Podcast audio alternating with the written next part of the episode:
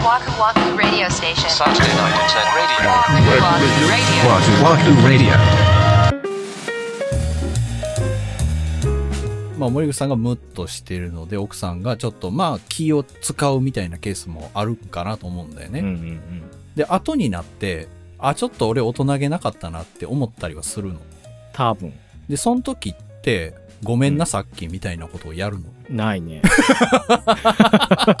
ないね。いや、これはね、時間が解決してくれるんですね。解決してるんですか？解決っていうか、まあ、収束させてくれるんですね。えでもその間お互いにちょっとっていう期間が続くってこと？うん、まあ、程度によるんでし あちょっと距離をわざと開けた方がクールダウンするっていう？そうそうそうそうそうそうそう夫婦で喧嘩するっていう原因って、まあその子育てのこともそうですけど、うん。基本的にはもうなんかいつもえなんでこんなことで怒ってんねやろってこう ちょっと時間を置けば思えるんだけど、うん。そうなってきてしまうともう最後までうん。その姿勢を貫かないとってなんか意地になっちゃうんだよね。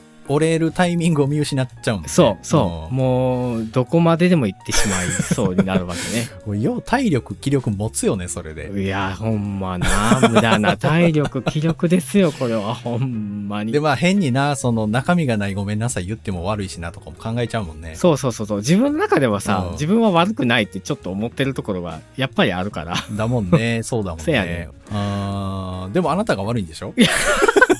ご自分でおっしゃってましたけどいや、まあまあ、そうでしょう。いや、僕はその火付け役になってることの方が多いから、うんそう思ってますよ。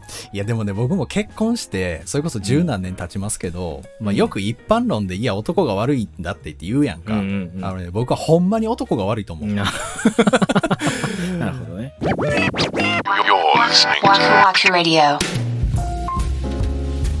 まあ、うちはねうん。話し合える人。としか私は結婚しないっていうのは決めてたみたいな。森口さんのこと言うわけじゃないけど、うんその怒ったら会話をしないタイプの人とかうんだと、その爆発するまでそれを話せないうんうんうんのが彼女は絶対それは嫌へで、ーちょっとでも思ったことがあったらすぐに話し合いたいっていう。だからはあ僕めっちゃ言われますよ、いろんなこすと。ごいね。僕がなんか家事1個やったら5個ぐらいなんか言われるから。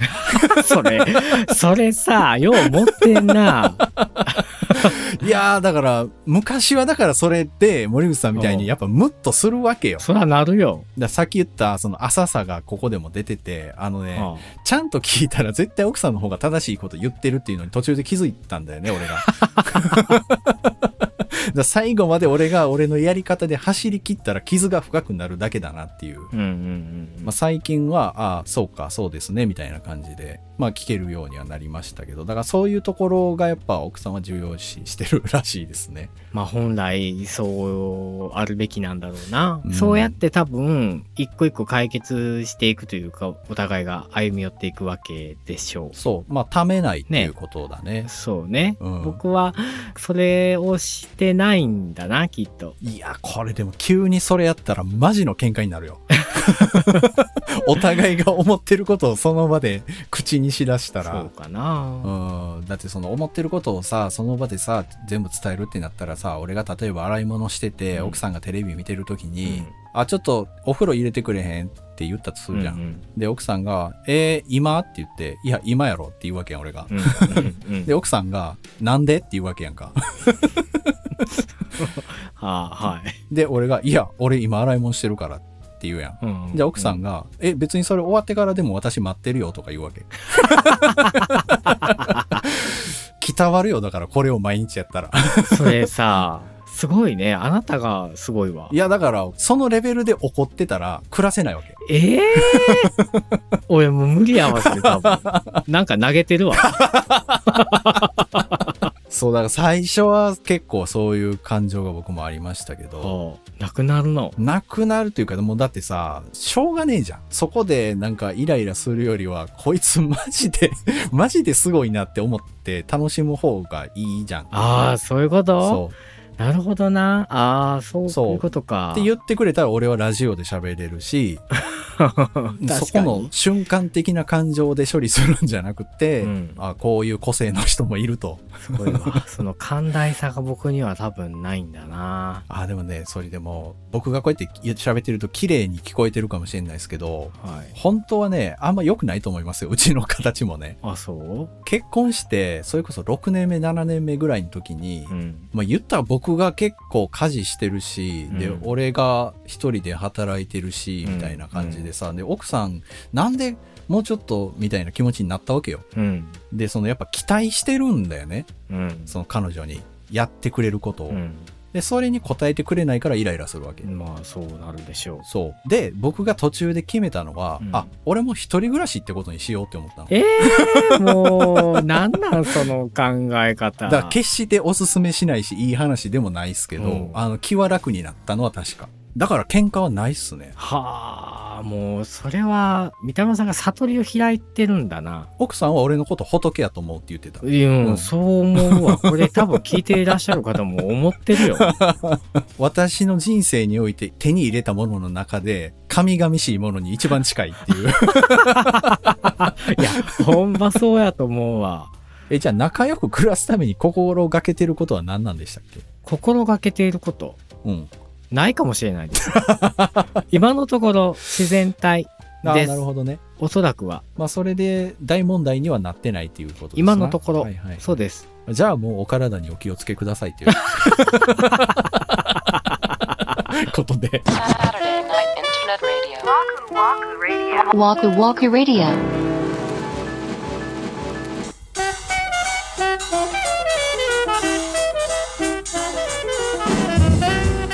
はい、今週のワクワクラジオ、そろそろお別れの時間が近づいてまいりました。はわくラジネームゆずの後頭部さんからお便りいただきました。ありがとうございます。第125話パーソナリティサブパーソナリティに出ていたお話泥棒について私の友人の中にも意図的なのか無意識かは分かりませんが話題をかっさらっていく女がいるなと 女。いるなと思い思わずお便りしました。その話題かっさらい女とお話。お話話題かっさらい女とお話しするとっていうのはなんかなんかあれですけど、えーお話しすると気分が消化不良になっていることがありうん。話題のかっさらい具合を何度も目にするとイラッとするのです、次の話題につなぐための意図があるのかもしれませんが、うん。三田村さんのおっしゃるその一個前に共感を入れろよには非常に同意しました。うん。会話をする上で適度な共感力は必要なんじゃないかなと思うのです。長々となりましたがこれからも配信楽しみにしていますっていうことで。めっちゃおもろいんやけど。話題をかっさらっていく女っていうワードがもう強すぎるよな。いやーでもこれねこの回をうちの奥さんが聞いて、ああ。僕は自分ではそう思ってたんですよ。あそういう風にリアクションしてると。そう。えいや全然共感してなくてすぐムキになるよって言われた もう真逆やんせやねん。せやねん。全然共感してなくて向きにいなるんや。やなんか奥さん的には例えばさなんか今日その子供と会った出来事を僕に、あこんなことがあったんだよっていう話をうん。しただけでえー、そうだったんだねっていう、うん。そういう回答が欲しかっただけ。なのに、うん。僕がなんかそこでムキになっていやそれは違うだろうとか言ってんじゃんそういうことをムキになって言うじゃんっていう話になってあほんまやなえ、なんなってね。ん記憶ないんや、そこは。そうやね。ああ、もう無意識や、ほんまに。だか怖いでこれ。らこのお便りに書いてもらってる話題をかっさらっていく女っていうのは、なんとかでこうだったのって言ったら、わかる、私もね、みたいなタイプだと思うんですよ。ああそっちねそう。いるねわかるでは足りないです。なんて、ワンクッション置いてるだけでしょ、リズム的に。まあまあそうだ、うん。でそれは、あの、共感には入らないのでご注意くださいねっていう。難しいなもう難しいかなくい世界だわいやーでもなんかねゆずの後頭部さんこれ 相当疲弊されてるっぽいからさこの話題かっさらい女に 話題かっさらい女とお話しするとってやっぱ面白いな そこは話すとじゃないお話しするとって。かすらわないように気をつけたいと思います。はい。ぜひ気をつけてください。はい。はい。それでは次回ですけども、3月25日また21時にお目にかかりたいと思います。はいそれではワクワクラジオ、本日も最後までお付き合いありがとうございました。お相手は森口と、三田村でした。「